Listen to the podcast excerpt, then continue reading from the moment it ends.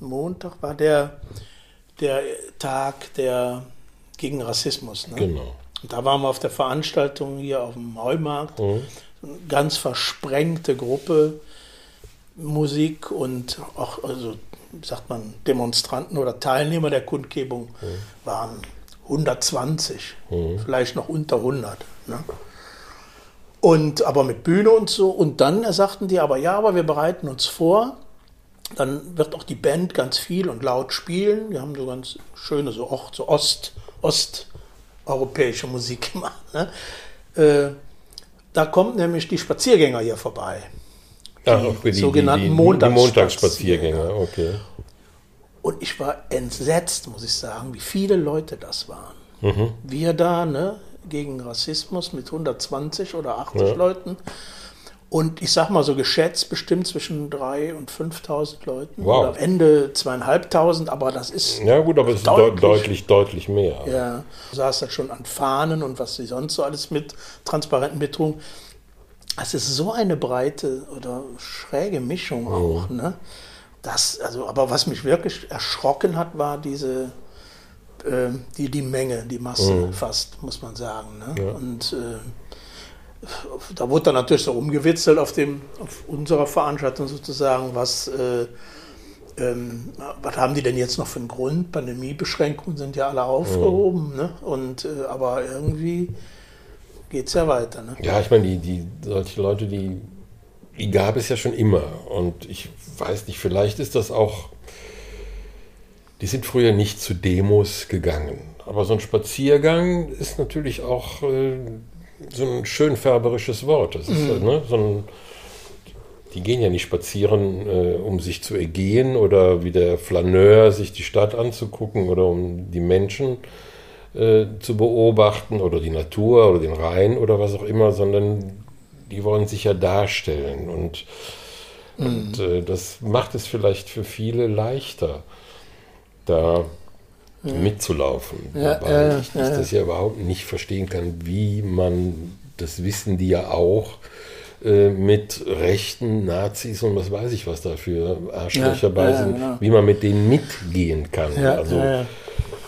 ich habe irgendwann, ich weiß nicht, ist nicht von mir, aber es ist ein Satz, den ich immer gerne benutze. Es tut mir leid, dass wir einer Meinung sind. Selbst wenn man dasselbe Ziel hat oder ein ähnliches oder ein gleiches Ziel hat, es gibt keine Koalition, wie auch immer, nicht mal beim Spaziergang mit den Rechten. Das darf es nicht ja, geben. Ja, ja.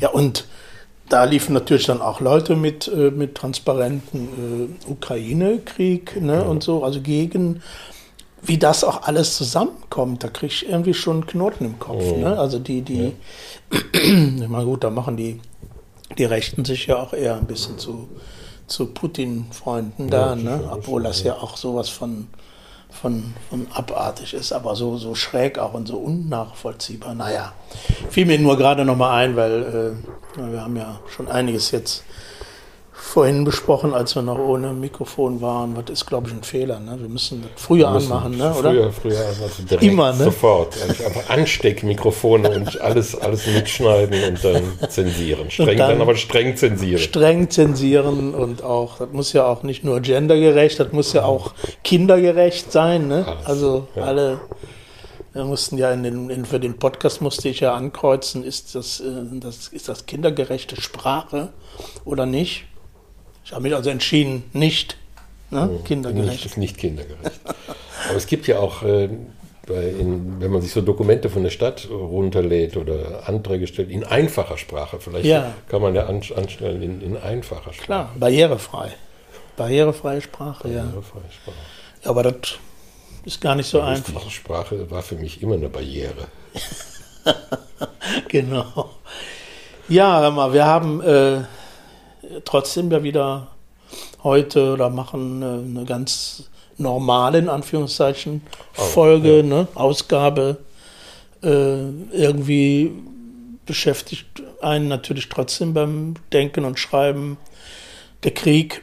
Wir sprachen eben schon mal darüber, irgendwie Mhm. durchblicken tut man eigentlich nicht mehr so richtig was an News oder an, an Informationen kommt oder ist zumindest verunsichert. Ne? Was echt ist, was nicht echt ist und was fake ist. Ja, man ist verunsichert, klar. Hm, ist halt. Aber ich, da haben wir eben noch nicht drüber gesprochen, das wollte ich eben schon mal gesagt haben. Wir, wir haben ja, sowohl du in deinem Text als auch ich in, ich in meinem, so ein bisschen was Positives gefunden. Also ich denke, wir stimmt. lassen uns nicht so runterziehen, wie es am Anfang noch wirkte, ohne dass es jetzt äh, zur Routine und zur begleitenden, äh, zum begleitenden Alltagsgefühl wird, dass der Krieg auch nicht mehr direkt auf der ersten Seite die Hauptschlagzeile ist, sondern äh, ja, es, es nimmt mehr teil am, am Alltäglichen, aber ich glaube, wir haben da beide über Gefühle gesprochen. Dass du, du hast in deinem Text was von Mitgefühlen Mhm. geschrieben und bei mir geht es ja auch um Interessant, ja, Gefühle stimmt. und äh, also von daher glaube ich, das Thema ist da und äh, man geht so gut wie möglich damit um. Hm, hm, ja, ja. Ja, ich will jetzt auch nicht darauf vorgreifen, auf, weder auf deinen noch auf meinen äh, Beitrag, aber das stimmt. Unabhängig, wir haben das ja auch nicht abgesprochen, dass das, so eine, ja, nee, das, hat, was, das hat tatsächlich unabhängig voneinander funktioniert. Das tut es aber ja oft bei uns. Ich weiß gar nicht. äh, Das, das ist ja immer, immer wieder schön, dass wir beide finden, dass da offensichtlich auch unausgesprochen gleiche Richtungen, Meinungen, Gedanken auftauchen. Allerdings äh, kennen wir uns ja auch schon recht lange und haben schon viel miteinander gesprochen. hat das was damit zu tun, vielleicht. Und dass wir uns immer noch kennen deswegen und Genau. auch noch miteinander reden können. Was viele ja auch nicht mehr können. Ja, das stimmt. Das, Das, das äh, habe ich neulich, das war ein schockierendes Erlebnis, um jetzt nochmal auf den Krieg zurückzukommen. Ein Freund von mir aus Berlin rief an und der hat wiederum ein befreundetes Paar, kein Ehepaar, aber ihn aus dem Paar kenne ich auch, die wohnen in seiner Nachbarschaft. Sie ist Russin und er ist Deutscher sind beide in den Medien tätig. Er beim Fernsehen oder war, sind auch schon älter. Und die sprechen nicht mehr miteinander, weil sie sagt, sämtliche Medien, die wir hier empfangen in Deutschland, die westlichen, sind alle fake, es ist alles gelogen. Die gucken nur noch russisches Fernsehen und sagt, das ist die Wahrheit. nein.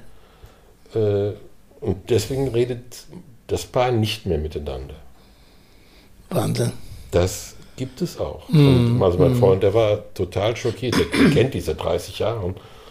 Und wie gesagt, ich kenne ihn nur, ich habe sie nie kennengelernt, weil ich auch schon lange nicht mehr in Berlin lebe. Und er sagt, ja, das ist, er steht da fassungslos daneben und sagt, die wohnen zusammen und reden nicht mehr miteinander, weil sie sagt, es ist alles falsch, was hier im Westfernsehen läuft. Man kann nur noch Russisches gucken. Wenn man die Wahrheit hören will, muss man das russische Staatsfernsehen und Also, äh, Staatsfunk sich anhören und angucken. Also eins ist klar, ne? wir, wir reden und wir gucken kein russisches Staatsfernsehen. Noch nicht. es gibt ja, es gibt ja, ich meine, gut, ich wohne äh, rechtsrheinisch. Das- Also ziemlich im ja Osten. Ziemlich im östlichsten Teil Kölns.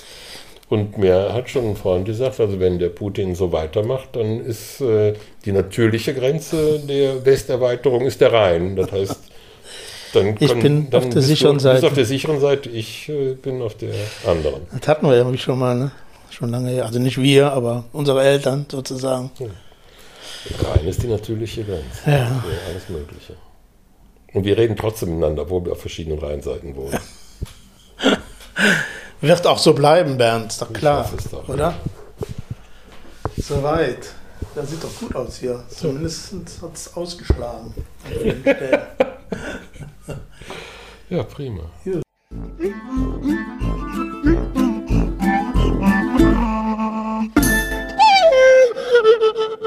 Was gibt es Gutes in der Reformpsychiatrie? Wer kann sagen, dass er sie etwas geschaffen, entwickelt hat in den letzten fast 50 Jahren deutscher Psychiatrie, wovon Klientinnen oder Patientinnen einen besonderen Nutzen gezogen haben, was ihre psychiatrische Versorgung erträglicher, menschlicher gemacht hat? Lasst es mich sortieren, ganz grob, subjektiv und in einem Gespräch mit mir selbst. Der heutige Gesprächspartner in dieser 38. Episode des Podcasts vom Wachsaal in die Gemeinde 45 Jahre deutsche Psychiatrie, na und? Ist Klaus Jansen Kaiser selbst. Guten Abend und hallo. Hallo, guten Abend. Klaus Jansen Kaiser hat 1975 seine Ausbildung zum Krankenpfleger in einer psychiatrischen Anstalt im Rheinland begonnen. Er hat einige fortschrittliche Projekte mit aufgebaut und über diese auch in verschiedenen Episoden seines Podcastes gesprochen. In den früheren 1980er Jahren hat er eine Ausbildung zur systemischen Familientherapie nach dreieinhalb Jahren abgeschlossen, hat in den 1980ern und 90ern zehn Jahre lang einen Lehrauftrag an der Fachhochschule in Köln ausgeübt und dort die StudentInnen in ihren Praxissemestern beraten und Anfang der Nullerjahre noch einen Studiengang an der Fachhochschule Wiesbaden zum Sozialmanagement im Sozial- und Gesundheitswesen, Schwerpunkt Gemeindepsychiatrie mit Zertifikat abgeschlossen. Erwähnen möchte ich auch noch deine Beteiligung als Autor an einer früheren Ausgabe des Lehrbuchs Soziale Arbeit in der Psychiatrie, Psychiatrieverlag. Und wenn ich das richtig wahrgenommen habe, hat dich dein ausgeprägtes Gespür für Ungerechtigkeiten schon früh und fortan geleitet. Vor allem darauf hinzuwirken, dich für mehr Augenhöhe und äh, Mitgestaltung der Nutzerinnen des psychiatrischen Versorgungssystems einzusetzen. Du warst und bist Gewerkschafter und hast dich viele Jahre auch betriebspolitisch engagiert. Ich freue mich ganz besonders, heute mich mit dir unterhalten zu können und bin gespannt, ob du auch positiv kannst. Ja, schauen wir mal. Ich bin selbst äh, sehr gespannt, wie das gelingt. Meine erste Frage, Klaus. Du erzählst uns in diesem Podcast jetzt schon in 37 Folgen und seit 15 Monaten und zum Glück auch immer wieder mit einer ganzen Reihe sehr interessanter Gesprächspartnerinnen wie aus deiner und aus der Perspektive deiner Gäste sich die Psychiatrie entwickelt hat, wie schlimm die Verhältnisse in der Psychiatrie vor und zu Beginn der Reform waren und wie es auch immer noch weit entfernt ist von durchgehend guten Verhältnissen dort, besonders in weiten Teilen der klinischen Akutpsychiatrie. Du hast selbst 45 Jahre in der deutschen Psychiatrie gearbeitet und in verschiedenen Podcast-Episoden auch von diversen Projekten berichtet, bei deren Aufbau du mitgewirkt hast. Und trotzdem gewinne ich immer wieder den Eindruck, du suchst und findest gerne das Haar in der Suppe, die Sollbruchstellen, die suboptimalen Verläufe und das, was schiefgelaufen ist. Deshalb heute meine Frage, deren Beantwortung dir vielleicht schwerfällt aber gerade deswegen stelle ich sie. Erinnerst du dich an besondere Angebote, Entwicklungen, die aus deiner Sicht einen besonderen und positiven, vielleicht sogar nachhaltigen Effekt hatten? Ach, äh, was soll ich sagen?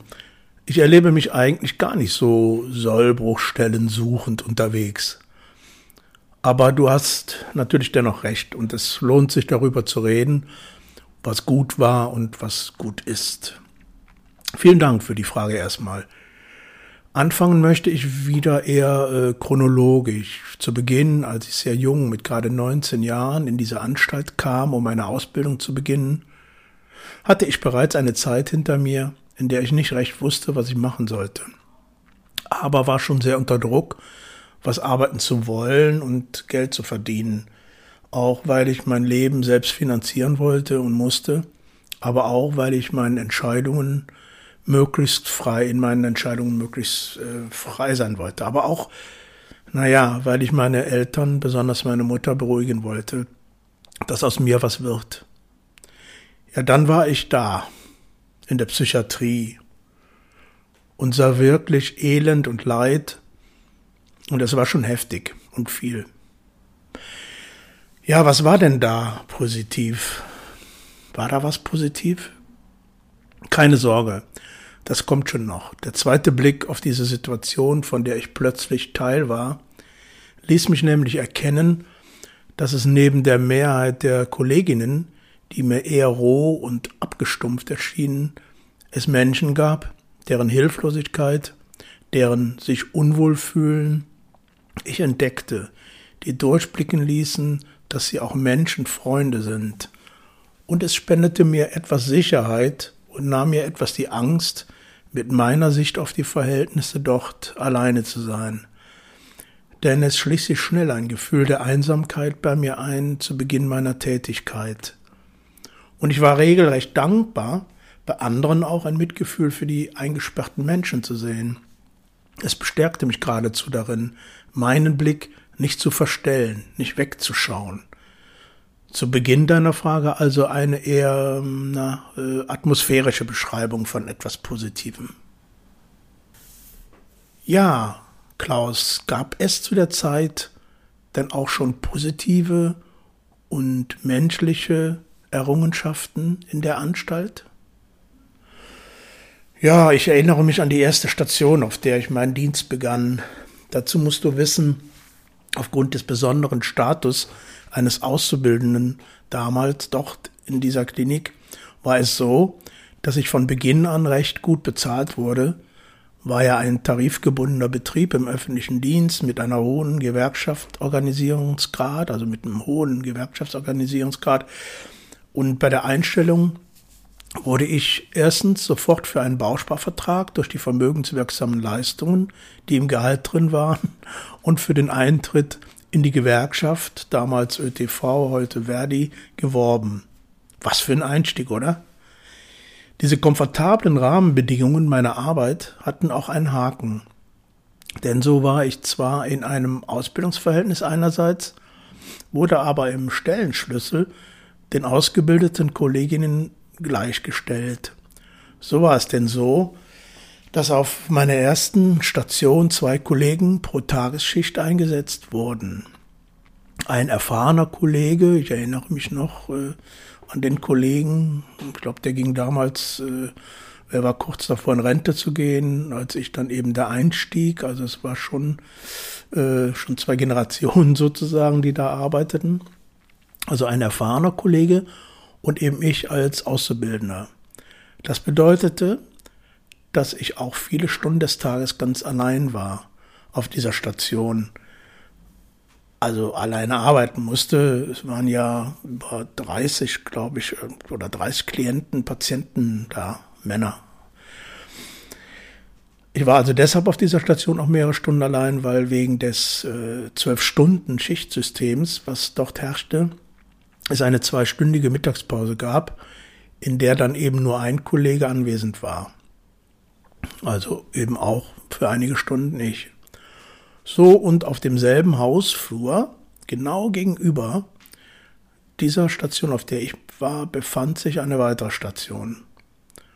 Und deren Auftrag oder Konzept konnte gegensätzlicher nicht sein. Ich werde in einer der nächsten Episoden dieses Podcasts äh, hoffentlich mit einer Gesprächspartnerin über diese Situation noch genauer sprechen können. Aber deshalb an dieser Stelle nur eine kurze Beschreibung, die vor allem für das heutige Positive steht. Es war eine offene Station, also die gegenüberliegende, also nicht zugesperrt und bot einer Gruppe von äh, Patientinnen, gemischt Gruppe, eine psychotherapeutische Behandlung an. Es war die Station in der Anstalt, die zu der damaligen Zeit, 1975 eben, bereits einen fachlich guten Ruf genoss, auch über die Grenzen der Anstalt hinweg. Naja, man muss sich das so vorstellen, dass es ein ausgearbeitetes Behandlungsprogramm mit verschiedenen Gruppenangeboten gab für Menschen mit auch schweren psychischen Erkrankungen, die sich darauf einließen, möglichen Ursachen ihrer Schwierigkeiten nachzugehen, mittels psychodynamischer Prozesse, die überwiegend in Gruppentherapien organisiert waren. Auch das war etwas Besonderes. Also diese Orientierung damals in der Behandlung war, und das hatte sogar den nächsten, in den Folgejahren noch zugenommen, doch eine deutlich ähm, äh, intensivere Konzentration auf äh, Gruppen Therapien, auf Gruppenveranstaltungen. Ähm, das war schon auch rückblickend äh, sehr deutlich. Heute ist es gar nicht mehr so üblich, in der Klinik vielleicht noch eher, aber ambulant schon gar nicht, äh, Gruppenpsychotherapien zu finden oder nicht so einfach, die zu finden. Also ich habe dann von gegenüber meiner in Anführungszeichen geschlossenen Langzeitstation ja fast ehrfürchtig rüberschauen können, was dort so ganz anders war. Es war schon eine ganz andere personelle Besetzung, vor allem was die Zusammensetzung der Berufsgruppen betraf. Ärztin und Psychologe, Interessierte und einer solchen psychotherapeutischen Behandlung sehr aufgeschlossene Pflegekolleginnen mit damals schon entsprechenden Fortbildungsangeboten, zumindest im Haus äh, fortgebildet von anderen.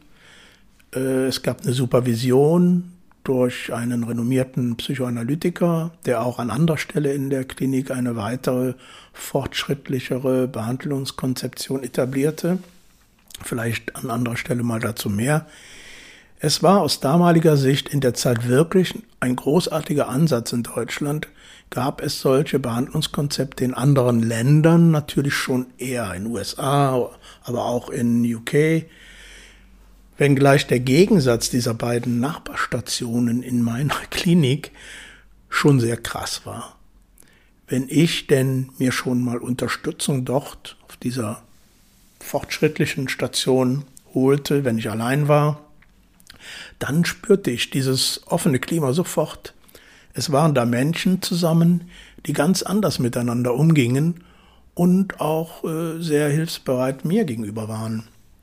Später einige Zeit später wollte ich gerne auf dieser Station äh, arbeiten, was mir aber leider nicht gewährt wurde.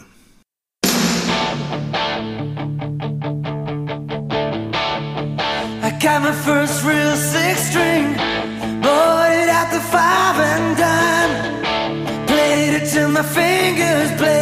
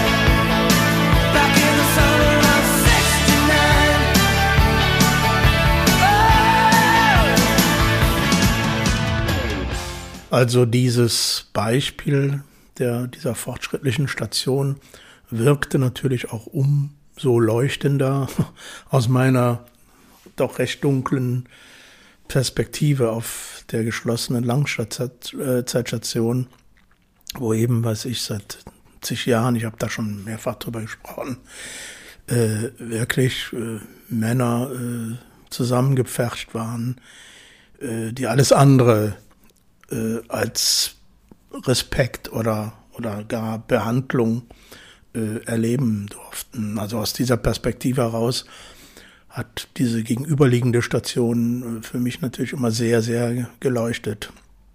Aber es gab sie halt damals und das finde ich schon auch erwähnenswert und bemerkenswert. Ein weiteres Beispiel aus der Zeit fällt mir gerade ein. ähm, Es war wohl schon eher 1977 oder so um die Zeit herum, die äh, sich als fortschrittliche Kräfte in dieser Klinik begriffen Und da gehörten auch viele Auszubildende dazu. Äh, viele Auszubildende zählten sich eben zu den fortschrittlichen Kräften. Sie hatten eine kleine Betriebszeitung gegründet mit dem Namen äh, Bazar, zu deren Redaktion ich von Beginn an gehörte. Wir hatten Themen des Anstaltslebens aufgegriffen, Interviews auch mit dem ärztlichen Leiter geführt. Es war eine kritische Auseinandersetzung in diesen Artikeln mit dem Geschehen und die Artikel waren oftmals eher, naja, aus heutiger Sicht aber eher naiv und auch polemisch gefärbt. Es war so etwas eher junges, wildes, was wir so, wo wir auch so ein bisschen die ganzen Ereignisse und Erlebnisse und auch Visionen äh, in Artikeln verarbeitet haben. Wir waren halt ja alle auch in der gleichen Situation, frisch in dieser Art der Psychiatrie äh, angekommen zu sein und, und ja, so gar nicht damit einverstanden. Und daher war, hat sich das auch in diesen Artikeln, in dieser Zeitschrift auch wiedergespiegelt. Es gab auch viele gute Situationen dadurch, dass wir so ein bisschen auch die Community da der Auszubildenden und auch der anderen äh, Mitarbeiter oder Kolleginnen da auch immer wieder zu, ja, dass, dass wir einfach darauf geachtet haben, dass man mal eine Party macht und solche Sachen, dass es schon auch diese, diese Seite da nicht zu kurz kommt. Und dafür war diese Zeitschrift auch äh, ganz gut, da so Aufrufe und Einladungen zu fabrizieren und äh, zu organisieren. Also diese Zeitschrift, äh, ja, die lange Zeit äh, von der Klinikleitung toleriert äh, wurde, zwar sehr kritisch beäugt, aber irgendwie passte diese Art Zeitung auch durchaus in den liberalen Führungsstil der damaligen Klinik hinein auch eben solch eine Strömung zuzulassen. Was aus dieser Zeitung wurde und wie der Widerstand der Obrigkeit dagegen immer härter wurde, wäre eine weitere interessante Einzelheit aus der damaligen Zeit. Aber was ich eigentlich erzählen will, einmal schrieb ich einen Artikel über etwas ganz Neues in der Klinik, äh, in dieser Zeitschrift. Und äh, darüber möchte ich so ein bisschen was erzählen. Die Klinik hatte eine sogenannte Außenwohngruppe oder Trainingswohngruppe eingerichtet. Dort erlebten einige Patientinnen in einer Art betreuten WG in einer Wohnung, die auf dem Gelände zwar der Klinik war, äh, organisierten ihren Alltag, aber sehr weitgehend selber. Sie hatten alle jedoch noch den Status als Patient, waren halt einfach nur ausgelagert praktisch, also nicht im üblichen Stations- und Klinikbetrieb drin. Es war praktisch ein Experiment der Klinik. Auch diese Wohn-Lebensform gab es zu der Zeit in anderen Ländern bereits, aber bei uns begannen damals allenfalls Wohnheime zu öffnen für entlassene Patientinnen, was ja der Reformbewegung, der Enquete-Vorstellungen auch entsprach. Als ich also von dieser Klinik-WG, äh, als ich dahin ging und von denen empfangen wurde, um eben diesen Artikel zu schreiben, äh, ich weiß, ich hatte noch ein kleines Geschenk mitgebracht, weil mich das irgendwie schon doch auch sehr berührte, dass es so was ganz anderes da in dieser ansonsten ja eher furchtbaren äh, Klinik äh, gab. Deshalb habe ich, ich weiß nicht mehr was, aber irgendwie eine Kleinigkeit da mitgebracht, wahrscheinlich Kaffee, ich weiß nicht. Äh, ich saß dann an deren Küchentisch und ich befragte sie, wie sie leben, was den Unterschied zu einem normalen Stationsleben ausmachte und vieles andere mehr. Hatte ich das Gefühl, ich kann mich noch gut daran erinnern, ja, so soll das sein. Hier bekommen Menschen ihre Würde zurück, sind stolz, ihr Leben mit Unterstützung wieder selbst zu gestalten es hatte für mich etwas mit Freiheit zu tun. Ich ging da weg, schrieb meinen Artikel, ob ich den wohl noch finde irgendwo, und war geflasht, würde man heute sagen, dass Menschen mit Eigenheiten, mit Handicaps, mit psychischen Erkrankungen auch anders leben können und nicht eingesperrt werden müssen. Das war inmitten dieser Anstalt tatsächlich etwas Positives und auch Unerwartetes. Ach, nach deinen bisherigen Schilderungen aus dieser Anstalt, aus dieser Klinik, hätte ich gar nicht gedacht, dass es auch solche ähm, ja, positiven, dass du vor allen Dingen solche positiven Dinge und, und Ereignisse und, und Geschehnisse da erinnerst. Aber schön. Ja, schon, aber so gut solltest du mich eigentlich kennen, dass ich auch immer für eine Überraschung gut bin und äh, durchaus auch äh, positive Sachen schildern kann. Man muss sich nur fragen. Eine weitere Frage, Klaus. Positive Beispiele für Projekte gab es also offensichtlich tatsächlich. Einige in deinem Leben, in der äh, Anfangszeit, in der Anstaltspsychiatrie. Wie war es denn eigentlich mit Menschen, mit Personen, die dich beeindruckt haben in dieser Zeit? Gab es welche? Und wenn ja, willst du, würdest du uns da gerne was von einigen erzählen? Ja, vielleicht nur so viel. Im Rahmen äh, meiner Ausbildung landete ich auf einer Aufnahmestation für Menschen mit Suchtproblemen aller Art. Dort blieb ich auch äh, nach meiner Ausbildung noch eine ganze Weile. Diese Station, äh, wie aber auch die gesamte Klinik, hatte damals ein riesengroßes Einzugsgebiet, für das sie die Aufnahmeverpflichtung besaß. Selbst einige Kölner Stadtbezirke gehörten noch zu diesem Einzugsgebiet dazu, obwohl die Entfernung weit mehr als 60 Kilometer betrug aber auch aus anderen Gegenden, also in Richtung Eifel oder so, waren das oft äh, auch so viele Kilometer und verkehrstechnisch noch viel komplizierter äh, zu erreichen, dass also wirklich auch Besuch äh, äh da nur schwer äh, möglich war für viele, äh, weil sie einfach nicht gut in diese Klinik äh, hin konnten. Also diese Station, auf der ich da war, hatte aus welchen Gründen auch immer offensichtlich ein Team von Kolleginnen versammelt, die die kritische Sicht auf die Klinikverhältnisse verband. Dennoch hatten wir unseren Auftrag zu erledigen, als Aufnahmestation gut zu funktionieren und wir wollten das auch unter den schlechten Rahmenbedingungen möglichst menschlich und fachlich gut erfüllen. Um so arbeiten zu können, musste und Frau sich halbwegs gut mit den hierarchisch oberen in Anführungszeichen arrangieren, sich aber auch im richtigen Moment zur Wehr setzen. Und die Arbeits- und äh, Behandlungsbedingungen durch die Institutionen drohten mal wieder sich zu verschlimmern. Das war regelmäßig bei der personellen Besetzung der Fall und vor allem auch ähm, bei konzeptionellen Bedingungen, auf die wir bestanden. Wir bestanden nämlich darauf, regelmäßige Team- und Fallbesprechungen äh, abhalten zu können und vor allem auch eine Supervision für unsere Arbeit äh, zu beanspruchen. Äh, nun, es geht mir bei dem hier geschilderten um eine Kollegin, an die ich mich erinnere, gerne erinnere.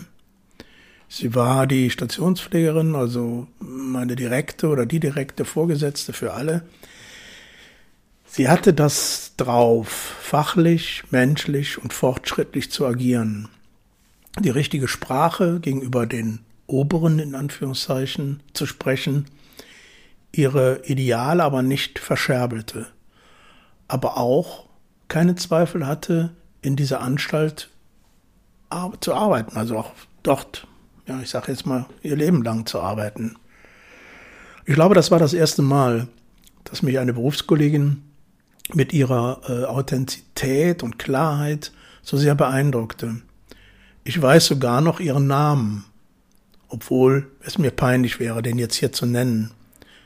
Nennen wir sie Florence.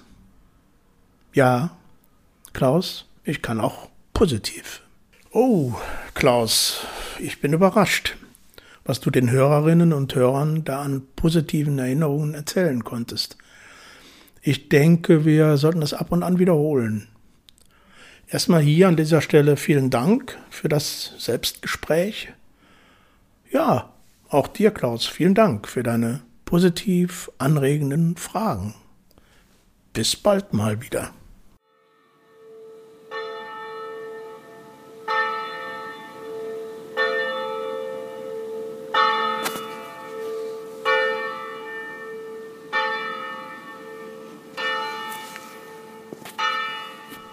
Hi Klaus, habe ich ja schon gesagt. Und alle, die uns zuhören. Die Welt brennt immer noch, sogar mehr und bedrohlicher. Ich habe schon seit längerem an einen Künstler gedacht, der einen Song darüber geschrieben hat, dass ein verhasstes Gebäude abbrennt und die Ideen, die dahinter stehen. Dem Feuer wird ja durchaus eine reinigende Kraft zugeschrieben. Jedenfalls könnte man auch den Song so verstehen. Es geht um Peter Hamill, Mitbegründer der Band Van der Graaf Generator. Van der Graaf Generator entstand in den späten 60er Jahren und existiert nach mehreren Unterbrechungen und Umbesetzungen bis heute. Für den Frühsommer ist mal wieder ein Konzert in Köln angekündigt, was immer ein Besuch wert ist, wie ich finde. Der Song, den ich heute ausgewählt habe, stammt von Peter Hamills fünfter Solo-LP Nadia's Big Chance. Für Peter Hamill ein Popalbum kurz vor der Wiedervereinigung seiner zwei Jahre zuvor aufgelösten Band Van der Graaf Generator. Die Songs auf Nadia's Big Chance sind alle zwischen drei und fünf Minuten lang und von einer Dreiakkordstruktur auf der Gitarre geprägt. Vielleicht ein Grund dafür, dass Nadia's Big Chance eines der Lieblingsalben von Johnny Rotten, Sänger der Sex Pistols, war. Der Song, um den es geht, heißt The Institute of Mental Health is Burning. Auf Deutsch also etwa Die psychiatrische Klinik steht in Flammen. Oder wie du äh, in deiner Mail geschrieben hast, Hurra, hurra, die Klapse brennt. Der Song beschreibt aus Beobachterperspektive, wie die Klinik abbrennt und was die Menschen in der Umgebung darüber denken. Niemand bedauert es, dass die Anstalt, die Klinik abbrennt. Man empfindet Mitgefühl mit den kranken Patienten und zum Schluss sieht es so aus, als würden diese ihre Freiheit wiedererlangen. Die Fesseln des Beobachters rosten und fallen ab, während die Klinik niederbrennt. Wir haben nichts zu verlieren außer unseren Ketten, ist ein Zitat, das mir an der Stelle in den Kopf kommt. Werfen wir also unsere Fesseln ab und befreien uns von möglichst vielen Zwängen, sagt der Hippie in mir. Peter Hamill hat übrigens kürzlich ein weiteres Soloalbum veröffentlicht, auf dem er ausschließlich Stücke anderer Künstler interpretiert. Ein Track auf diesem Album ist eine Interpretation des Liedes Ich bin der Welt abhanden gekommen von Gustav Mahler, das ich in einem früheren Podcast vorgestellt hatte. Verwandte Seele möchte man annehmen.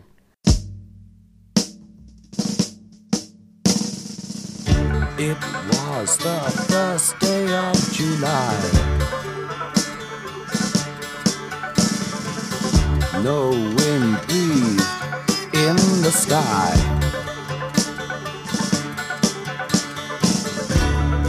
When a pinstripe suit saw that the Institute of Mental Health was burning. He stood up on the corner where the sun was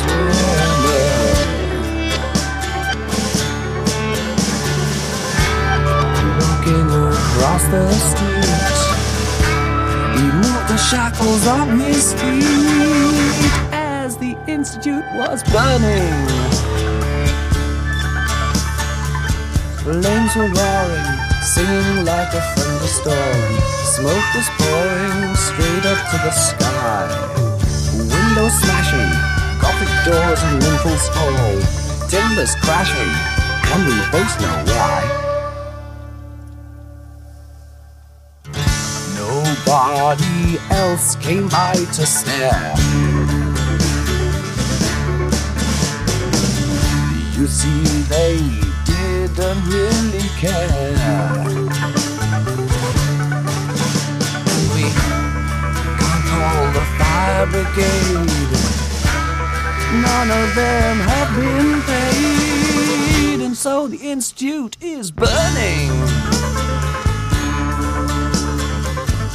Out the city, people say it isn't pretty. Everyone agrees, everyone feels glad. Dr. Brains celebrate and everyone waves their chains. It's a pity they're all mad. The Institute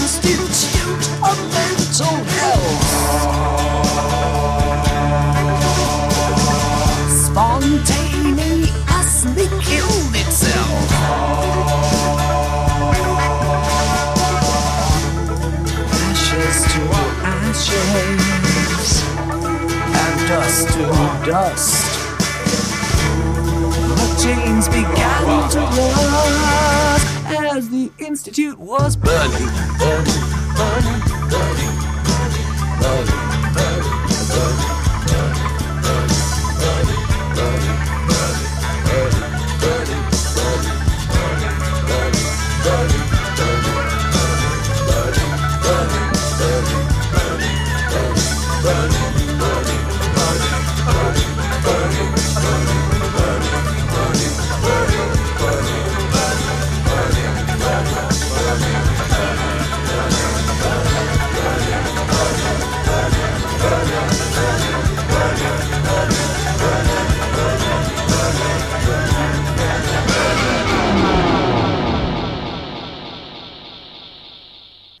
wiederhole mich, die Weltlage ist immer noch unschön, um es vorsichtig zu formulieren, und ein Ende ist nicht in Sicht.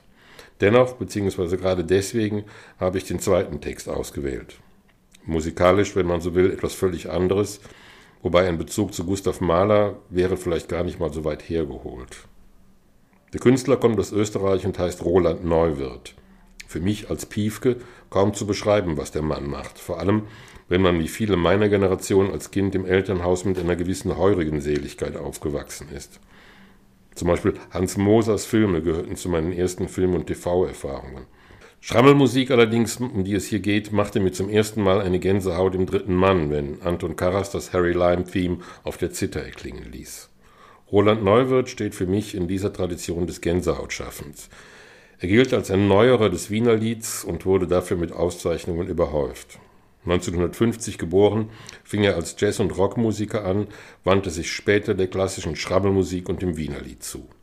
Seine Band heißt Die Extremschrammeln, woran man schon ersehen kann, dass es nicht nur ums Traditionelle geht, aber eben doch auch. Aber ich will keine kulturelle Aneignung betreiben, ich möchte nur mit etwas Positivem enden. Zuversicht mag sein, dass es am Alter liegt, dass ich dieses Stück gewählt habe. Bleiben wir zuversichtlich. Vielleicht sollte ich jetzt einen Heurigen trinken. Oder Wander hören, Amore. Oder einfach nur die Klappe halten. Kurz bevor der alte Aufzug unten zweimal kräftig aufschlug, hätte man nie gedacht, dass ein Rentner sein Übergewicht von einem Zentner so schnell bringen kann. Es ist quasi nichts mehr an einem drauf. Schade, dass es immer zu Falschen trifft. Und so geht richtig, weil der Lift. Traurig ist zwar das Ergebnis, wenn auch ein Aha-Erlebnis. Und so gesehen kann man, wie ich meine, durchaus recht zuversichtlich sein. Ein schön Bass gewesen, nicht?